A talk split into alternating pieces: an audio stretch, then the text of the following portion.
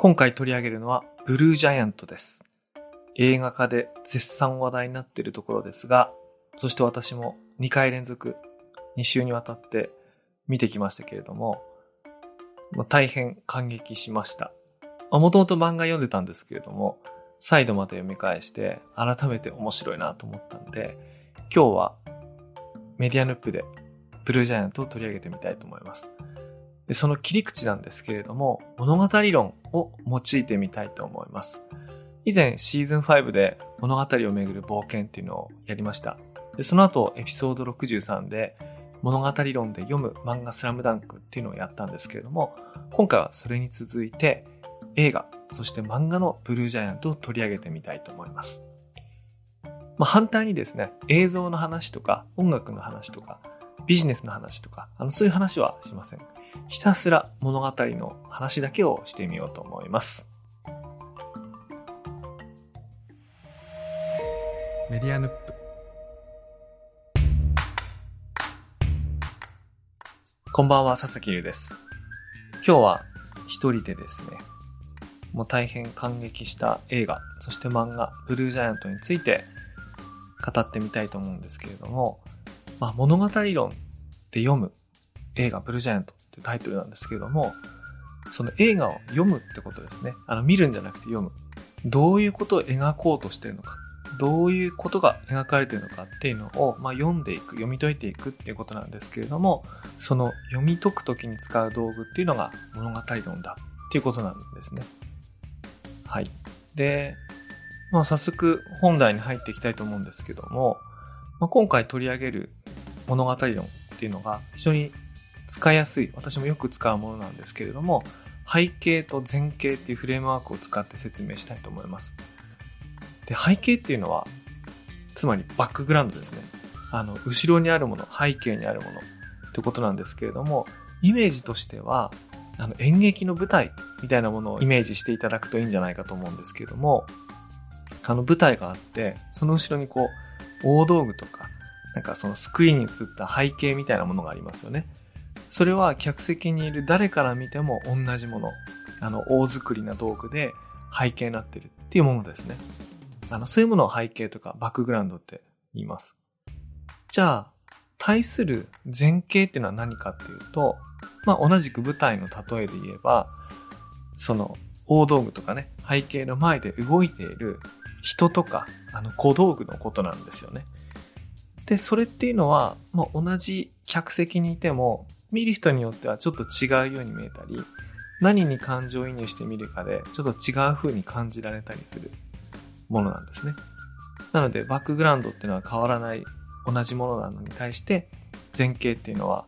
まあ、その、小さな窓から覗くような、そして見る人によって感じ方が違うような、まあそういうもの。あの、その前景と背景っていう、こう、二つが、あの、あるってことなんですけれども、じゃあ、この、ブルージャイアントって作品においての背景ってなんだろう前景ってなんだろうっていう話から始めてみたいと思います。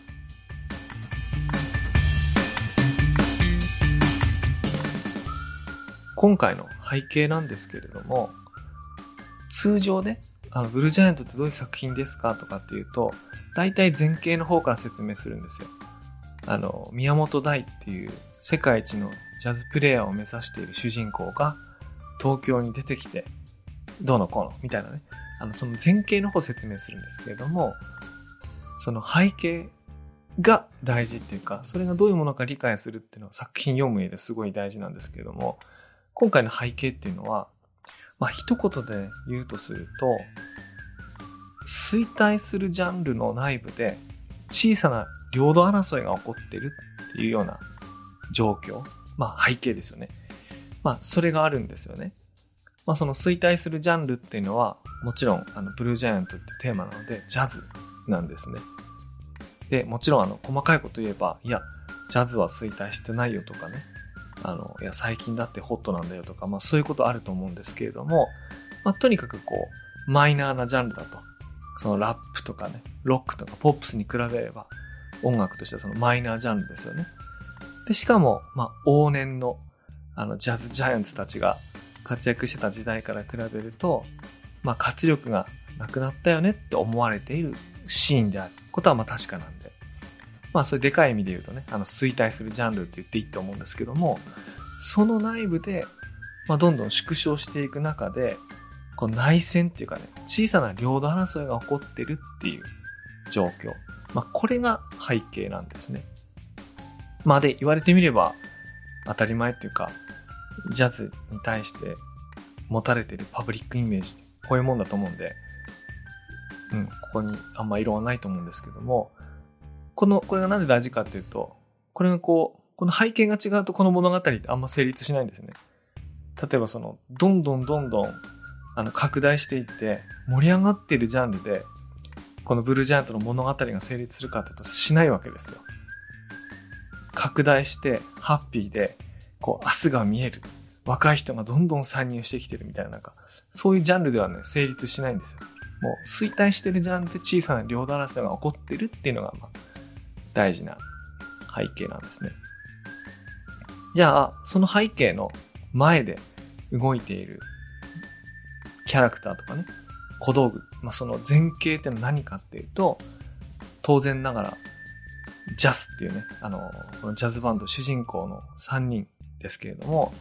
まずは、あの、漫画でも主人公である宮本大テナーサックスですね。で、ピアノの澤部幸則。あの、今回のね、映画版の主人公と言ってもいいと思うんですけども、澤部幸則。で、あとは、えっ、ー、と、宮本大の、あの、高校の同級生で、で、かつバンドメンバーでもある玉田俊二。これドラムスですね。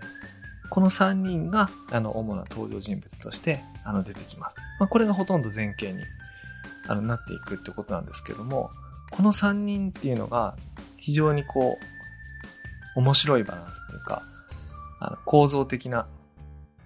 あの、パターンになってるんですけども、まあ、それがどういうことかっていうと、その澤部幸則、ピアノですね。あの、幸則は、あの、勝ち負けにこだわるっていうキャラクターなんですね。で、一方、ドラムスの玉田俊二は何かっていうと、友情にこだわる。まあ、これって、あらゆる局面でよく出てくるますよね。その、部活でも、そのサークルでも、まあ、同じか。あの、会社でも何でも出てきますけども、相手に勝ちたいんだっていう人と、いや、楽しくやれればいいんだ。儲けて、利益を出さなきゃいけないんだ。いや、これみんなで良いものを作るのが大事なんだ。楽しくやるのが大事なんだ。その二つの考え方がありますよね。それが勝負にこだわるか、あの、それとも友情っていうかね、仲間と楽しくやるかっていう、まあ、ことによく現れるわけですけれども、これってまあ会社、あるいは身近な周りの中でも、よくそういう人間関係とか、どっちのタイプもいると思うんですけれども、その、それぞれこう象徴してるのが、雪のりと、あの、玉田っていうことになります。まあ、なるというかね、そういうものを象徴させてるキャラクターとして出てくるんですけども、じゃあ、あの、大、主人公は、まあ、主人公っていうか漫画版の主人公、まあ、この作品の主人公でもあるんですけど、まあ、今回の映画だと雪のりが主人公って言ってもいいと思うんですけど、まあ、大ですね。じゃあ大は何かっていうと、その勝ち負けでも友情でもない、そのルールブレイカー、既存の考え方とか枠組みを破壊する存在として出てくるんですね。雪のりが勝ち負けにこだわってる。あの、瞬時が仲間と一緒にやることにこだわってるのに対して、もう全然違う軸で、枠組みで、あの、大は考えてるわけですよ。あ、それ何度も言葉に出てきますけども、俺は世界一のジャズプレイヤーになると。とにかくいい音を出したい。全く別な、その、スケールの大きな、あるいはすごい純粋なことをこう、願ってやってるわけですね。まあ、それっていうのが、実はこう既存の枠組みをこう壊したりする、こう、ルールブレーカーの側面があって、その3人が、こう、正反合とかね、じゃないけども、あの、対立する2つの概念と、それを、その概念をぶっ壊していく第3のキャラクターと、みたいな。まあ、そういうのが、こう、物語のこう前面で、こう、現れてくると。じゃあ、その中で、あの、大っていうのがどういう存在かっていうと、あの、まあ、背景と前景合わせて言えばですけども、衰退するジャンルの中に、それを破壊する救世主が現れるっていう話なんですね。これはあの映画に限らず、漫画、漫画っていうのは、ブルージャイアントと、ブルージャイアントシュプリームと、ブルージャイアントエクスプローラーってあの、シーズン1、2、3って続いていくんですけども、それ全体を通じて変わらないものとして、背景、衰退するジャンルの中に前景、それを破壊する救世主が現れる。こういう構造を持ってるわけですね。なもんで、この背景がイケイケどんどんで拡大してるジャンルとかだと、それを破壊する救世主って現れようがないんですね。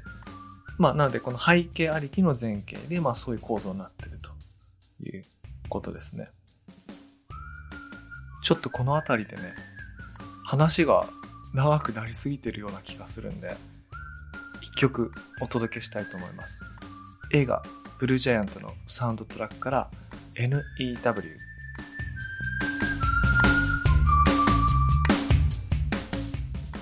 というようなあの構造を理解してみると、まあ、このブルージャイアント、特に今回で言うとあの映画、ブルージャイアントでどういうお話かっていうと、あの表面的にはですね、10代の若者3人組のバンドが、まあ、ソーブルーへの出演を目指すと。まあ、その紆余曲折の物語、あるいは成長物語みたいな風に見えるんですね。まあ、それがあの表面的に進行する物語です。で、その中で繰り返し雪のりが主人公なんじゃないかみたいな話をしたんですけども、この雪のりっていうのが最も主人公らしい浮き沈みを味わわされるキャラクターとして登場します。何しろですね、ソーブルーに出演したいってこう、最初から願っていたのは雪のりなわけですよね。あの、4歳からピアノ始めて、まあ、ずっとジャズ。まあ、本棚見るとね、クラシックのあの楽譜もいっぱいあるんで、ジャズだけじゃないことをやってきたこともわかるんですけども、ずっとそこへの出演憧れてたというキャラクター。で、それが、まあ大学、東京に出てきた後に、まあ大っていうキャラクターと出会って、で、まあその後バンドができて、で、もしかして10代のうちにソーブルへの出演を目指せるかもしれないってこう、欲望が出てくるとか、まあずっと思い描いてたんでしょうけども、あの、頑張ればいけるかもしれないってこと思える相手と、仲間と、うん、バンドメンバーと出会ったっていうことなんですけども、一方、物語になるにはそれをこう邪魔するキャラクターが出てくるわけですね。邪魔する物語が出てくる。で、例えば映画の中でも漫画の中でも大事なシーンとして出てくるのが、ジャズギタリストの川北さんが、あの、舐めるなよっていう、それはこう百段飛ばしだ、みたいな、あのことを言うわけですよ。で、もちろんね、澤部は、いや、僕にとってソーブルーってのは甲子園の出場みたいなものなので、憧れたり舐めたことなんかないですってことを言うんですけども、まあとにかくそのハードルとして出てくるんですよ。そのソーブルーへの出演ってのは簡単じゃないよっていう障害物としてね、まず川北さんが出てくる。で、その後、ソーブルーの支配人の川田さんっていうのがあの出てきて、で、自分たちのジャスっていうバンドのライブを聞きに来てもらって、あの、どうでしたかってこう聞くんですよね。まあ、その時に、君のピアノはつまらないと。打ちのめされるわけですよ。まあなので、それで一瞬こう、ソーブルーへの出演ってこう、まあそうそう簡単なもんじゃないなってこう、弾き飛ばされるってことがあるわけですね。で、あとはこれ、まあ映画最後まで見た人は、まあ漫画も最後まで読んだ人は、あの、雪のりが交通事故に遭っちゃうと。それで、ソーブルーへの出演、まあ万全の状態での出演がこう、阻害されるっていうかね、邪魔される障害物として出てくるので、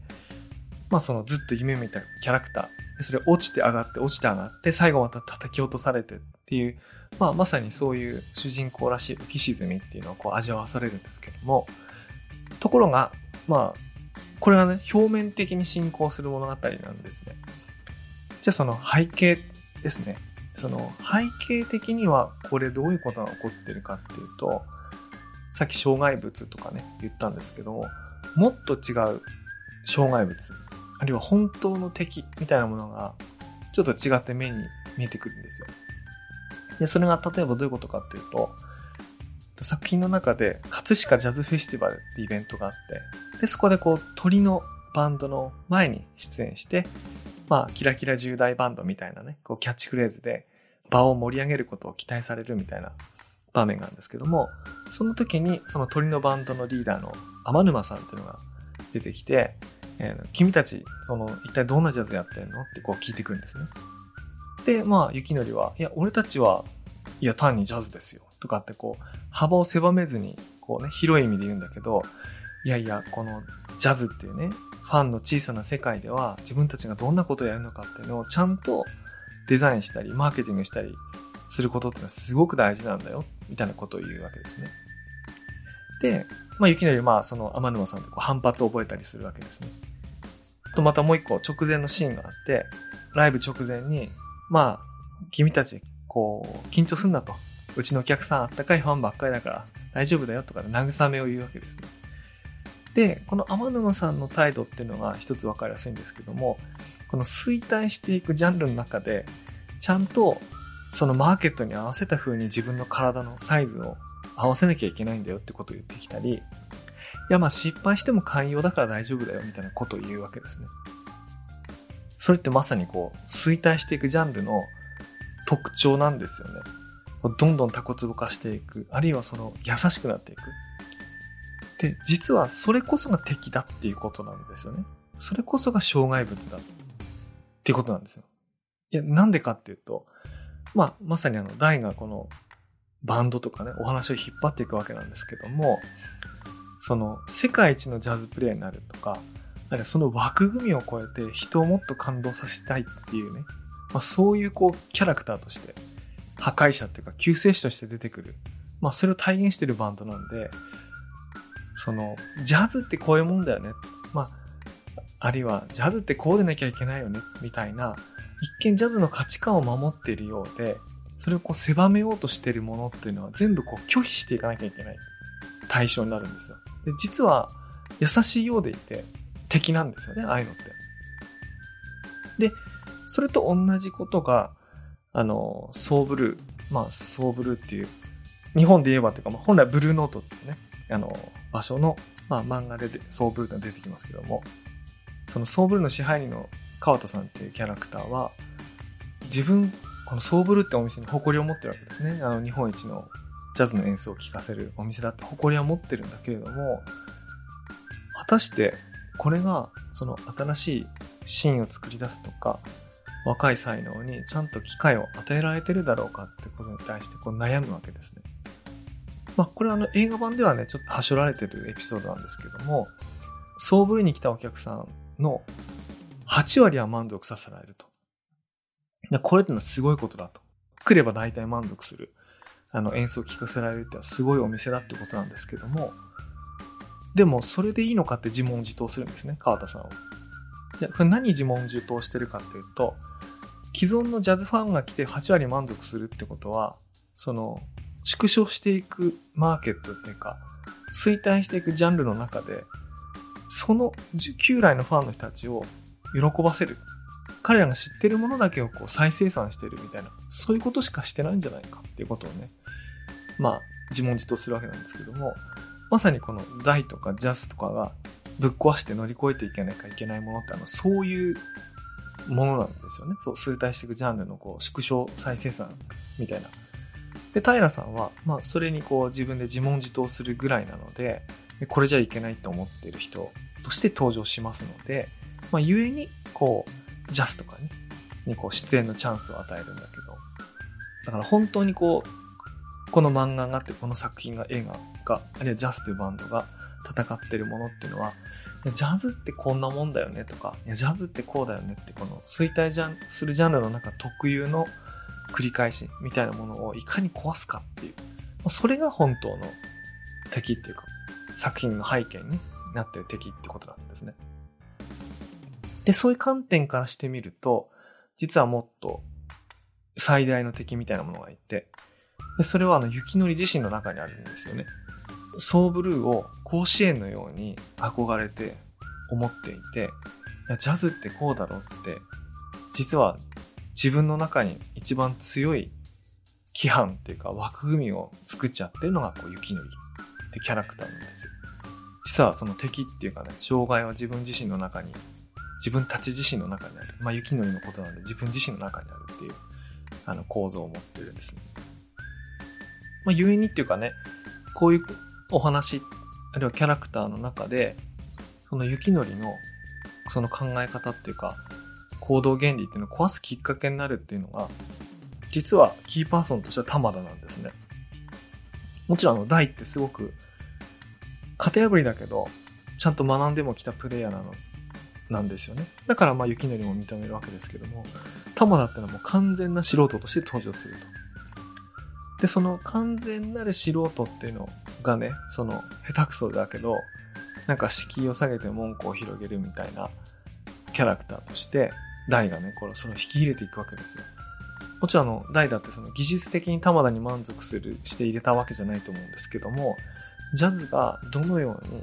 この既存のジャンル壊して拡大していかなきゃいけないかっていう、どうやって多くの人に届けなきゃいけないかって時に、なんかその玉田を突破口にするっていうか、いや、これって本当に大事なことなんじゃないのってこう思うわけですよね。まあこういうのはあの漫画の方だとよく繰り返し出てきて、まあ映画だと走られてますけども、下手くそなんだけど、トランペットと一体化してるいいおっちゃんみたいなものがなんか出てくるんですね。で、それにこう、胸を打たれて元気になるみたいなエピソードも出てくるんですけども、この作品の中でも繰り返しこう意識されて登場するのは、この縮小再生産されてる、こう衰退するジャンルの中をいかに壊すか。で、そこに新しいファンとか、そういうものをどう取り組むかっていう。で、ダイがそれをいかに自然に取り入れて、自分のエネルギーに変えてるかっていうことが出てくるんですけど、それがね、その背景を理解した時にこう見えてくる敵とかね、ストーリーみたいなやつなんですよね。じゃその中で、あの、雪のりがどんな風に、こう、どん底から再生していくかっていうと、いいですよね。僕大好きなシーンですけど、豆腐屋の親父を追いかけて、サインを渡して、こっから始めなきゃいけないんだっていう風に言うやつ。なんかね、映画だとめちゃくちゃ駆け足なんで、もしかしたら、コンテクストを見失いがちなんですけども、あの、ソーブルーの川田さんに、君は人を舐めてるっていうことを言われて、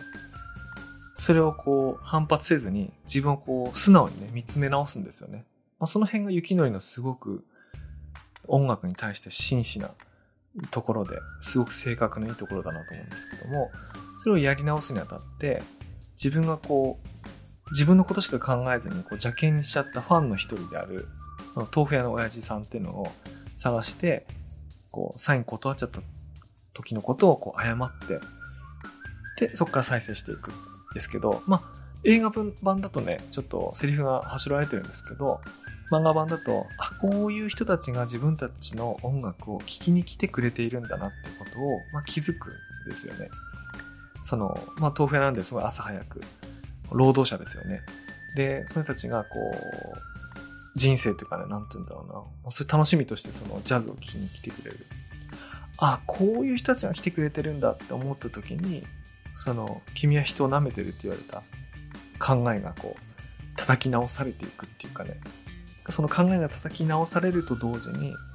ジャズ分かってる人だけに届けばいいやっていう考え方から、いかに広い人に届けるかっていうね。まさにジャンル拡大する。その、大に影響を受けてね、その拡大して破壊して、救世主になっていくってところに、こう自分もこう変わっていくわけですよね。一皮向けるっていうかね、スケールの大きなプレイヤーになるっていうか。あの、そこがね、すごくいいとこなんですよね。映画の方だとね、内臓をさらけ出すとかね、あの、そういう言葉でもって演奏中のソロにいいプレイできるかどうかみたいなところにこうね、焦点が当たっていくっていうか、その辺がこう映像的にも音楽的にも語る必要があるんで、その辺に焦点が当たるんですけども、あの物語論的に言うと、内臓をさらけ出すっていうよりかは、あ、こういう人たちが聞いてくれてるんだな。あるいは、そういう人たちに届けなきゃいけないんだなっていう風に、謙虚になる。ジャズ知ってる人に喜んでもらえばいいやって言うんじゃないんだっていう風になる。そこが、その雪のりのこう再生のターニングポイントなんですよね。まあもちろん映画でもね、まあそれちゃんと書かれてたんで、いや、やっぱり面白いな、みたいな感じで思いましたけども、この辺りで話が長くなってきたんで、一旦曲を挟みたいなと思います。これ映画の中で重要な曲として登場するファーストノートという曲です。これは作中では雪のりが作曲している曲ですね。すごく重要な場面で何度もこのテーマが出てきます。というわけで、ジャスでファーストノート。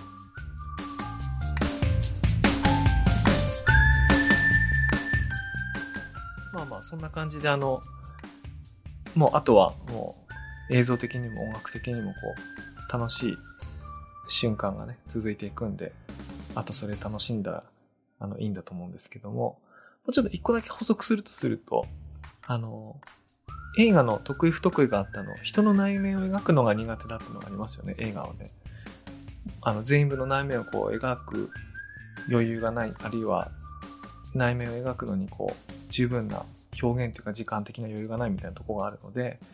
映画版だと大の内面ってほとんど描かれないんですよね。だからもう映画版だけ見てると、まるで孫悟空みたいに見えるんですよ。こう、ほら、世界一のジャズプレイヤーになりてえんだみたいな。なんかそんな感じなんですよね。何を考えてるかわかんないような、あの人の気持ちのわからないような人にちょっと見える瞬間があるんですけども、まあ全然そんなことはないわけですよね。それはまあ漫画版を見ると内面描写がよくあるんで、苦悩してるのがあのよくわかるんですけども、それがどの辺現れてるかっていうと、あの解散のシーンですよね。解散しようぜっていうのは、雪のりが言うんですよね。まあそれは、その大怪我しちゃったんで、その回復に時間かかると。まあそうなると当然、ね、回復まで待ってられないわけですから、自然解散ってなるわけですけども、まあそれをこう、雪のりがこう自分の言葉で言うんですよね。で、それを、まあ後になって大が、うん、その辛い言葉を相手に言わせてしまった。自分はこう卑怯だとかね、自分は汚いみたいな風にこう責めて、あの泣いてるシーンがあるんですけども、そういう時にちゃんとこう、まあ痛みを感じてる人であるっていうのは、あの出てるんですけども、ただ、まあ内面描けばいいかっていうとね、僕そうでもないと思ってて、映画版のね、結構ドライな演出っていうのは結構良かったと思いますね。なぜなら、まあ映画版だと雪のりが、ジャズっていうのは一生みんなでバンド組むようなもんじゃないだろうと。組台にするんだ。有名になっていくのに、組台にするんだみたいなことをね、冒頭で言うので、その解散が暗示されてスタートするわけですよね。で、そういう勝ち負けの世界で生きてるキャラクター、勝ち負けでジャズをやってるキャラクターっていうのが雪のりなので、解散することも脱退することも、まあ、そういうのあるってこう一番ドライに思ったはずなんだけども、まあ不慮の事故によってこう自分から抜けなきゃいけない。まあ故に解散しなきゃいけないっていうこう場面に直面するので、解散っていうのをまあ雪のりが自分で言い出すんですよね。うん。なんかその辺がこうちゃんとうまく物語の始まりと終わりがこう、ちゃんとこう繋がって閉じてる感じがあるんですけども、まあここでいいのがこう玉田なんですよね。まあ玉田はそういう理屈で動いてないんですよね。仲間とやるのがいいだろうってキャラクターなんで、いや、なんで解散なんかすんだよ。一緒にやるのが仲間だろみたいな風に思ってるのが玉田なんですよね。で、一方、大っていうのは、その勝ち負けとか、その友情とかっていうの関係なく、世界一のジャズプレイヤーになるってことを目標にしてる人なんで、あの、世界一のジャズプレイヤーっていうのが、ジャズプレイヤーとして世界一になるってことを言ってるわけじゃないんですよね。どうやら。その、ジャズをきっかけにして、世界一のプレイヤー、その音楽家になりたいんだみたいな、なんかよりでかいことを言ってるんだ。とことはまあだんだん分かってくるわけですけども、まあそういう狂気っていうか情熱を持ってる人なので、まあそこからすると、その解散も当然だし、それが友情でっていうか、だから待つんだって理由にもならずに、自分はどんどん前に進んでいくんだっていう結論にね、当然なるので、まあそれをこう内面を描かずに、まあ、内面をね、大変こう傷ついたり、悲しんだりしてるかもしれないけれども、自分が決めたこと、あの、世界一になるんだっていう、こう、自分をこう、客観的に見て、自分たちをかな、客観的に見て、やるべきことに対して、こう、まっすぐに向かっていく。無言でね、その内面を描かないってことは、あの、表面的なカメラが捉えてるのは無言なので、あの、それでまっすぐ向かっていくって感じが出てて、あの、それはそれでね、すごくこう映像のね、こう良さになってたと思いますね。まあ大体その、漫画とか小説を映像化すると、内面描写がね、ごっそり抜け落ちるので、これ当然ながら抜け落ちるので、その濃密さを知ってた人なんかは、やっぱり原作の方がいいなとかって言うんですけども、っぱりこう映画には映画の良さがあって、うん。この内面描かないことによって、その3人のキャラクターのそれぞれの立ち位置と振る舞いの緊張感が、なんていうかね、こう、この映画の、まあ、2時間ちょっとの映画にこう、いいこう結びを作ってたなっていうね、思いますね。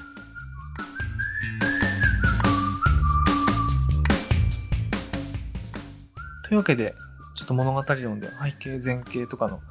説明したんですけども、このフォーマットってね、なんか便利なんですよね。いろんなとこで使えるんですよ。その衰退するジャンルっていうのを、まあそのメディアループ的に言えばですね、あるいは新聞に当てはめてもいいし、ラジオ番組に当てはめてもいいかもしれないし、あるいはブログとかね、ブログ界、ブロゴスフィアとかに当てはめてもいいかもしれないんですけど、昔は大いに反映したけども、今ではそれをやる人が少なくなってしまった。でも、愛好しているファンは少数だけれどもいる。みたいな、そういう衰退するジャンルですよね。で、そこに、あの、世界一を目指す、こう、破壊者っていうか、救世主が登場するっていう風にこう、なるんですよ。さ、す、するわけですよね。まあ、今回の構造を当てはめると。すると、例えば、俺は世界一の記者になるみたいな人が出てくるわけですよ。その新聞業界とかで言えばね。で、で、もう一人、雪のりみたいなキャラクターがいて、もうすごい優秀な記者がいるんだけど、でもその記者がやってることっていうのは、過去決まったルールとか美意識とか、あの、そういうものの中でうまく振る舞える。故にそれを突破できない。そういうキャラクターがいて。で、その、もう一人の主人公みたいな人はこう、そういうのをこう突破して型破りにやっていくみたいなね。まあもうこれだけでも話できそうな感じすると思うんですけど、まあこれがこうフォーマットみたいな、あのことなんですよね。なんかそれで言うと、ね、僕身近なところで言うとあの、ネットとかね、あるいはブログ、ブログ界、ブロゴスフィアみたいなもので、こういうのをやってもいいかもしれないですよね。今、今みたいにね、YouTube とか TikTok で活躍する人が増えた中で、文章で作品を作る、ブログを書くみたいなことってのが、やる人も少なくなったし、読む人も少なくなった。でも、その中で、いや、俺は世界一のブロガーを目指すんだ、みたいなね、主人公があの出てくるとしたら、いや、それってどうだろうみたいなのって作品になるんじゃないかなと思いますよね。というわけでね、いや、実は、ブルージャイアントに影響されて、ブルースターっていう名前のね、ラジオドラマの脚本を書いてみたんですね。冗談で。でね、あの、ちょっとこの後ね、そのラジオドラマを流してみたいと思います。ラジオドラマ、ブルースター。お待たせしました。なるみです。どうぞ。はじめまして。お飲み物は何にいたしましょう？何でもいいっす。お任せで。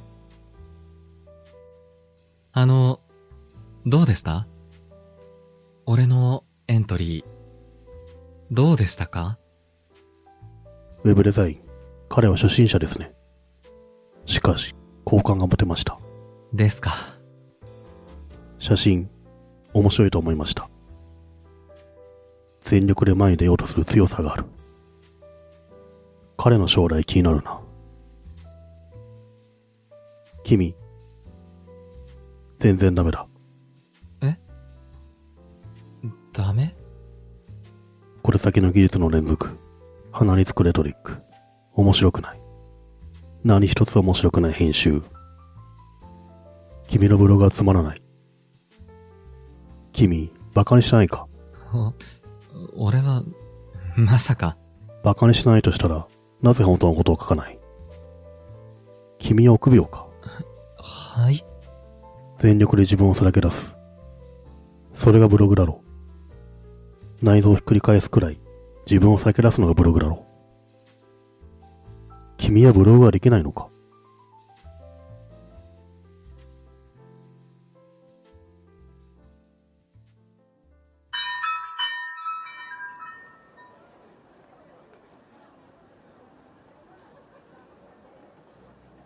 でもさ、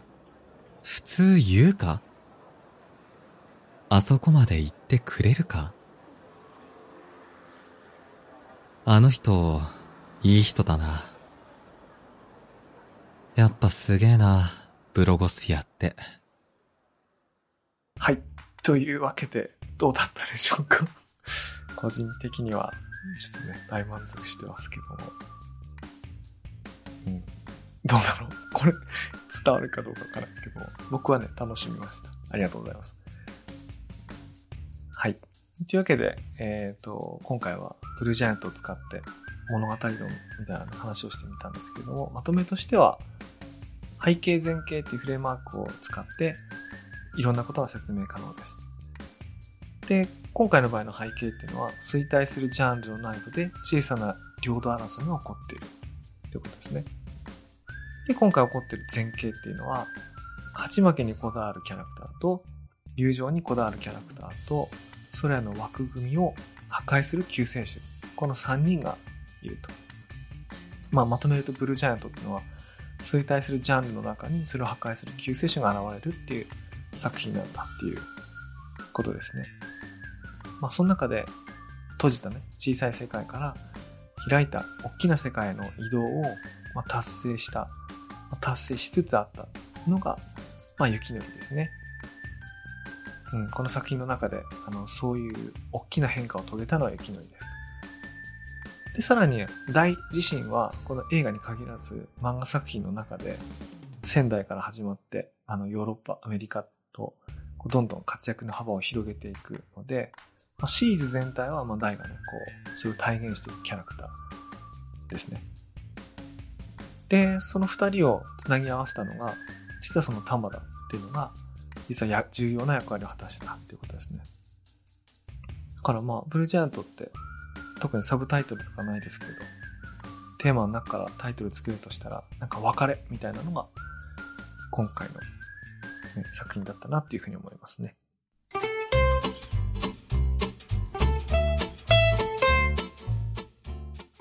というわけで、というわけでっていうか、うん、好きなように喋っちゃいました。本当はもうちょっとあの、脇道にそれてブルージャイアントの小ネタの話とかしようと思ったんですけど、意外と長く喋っちゃったんで、あれですね。でもあれ、僕映画を見てから、7年ぶりぐらいに、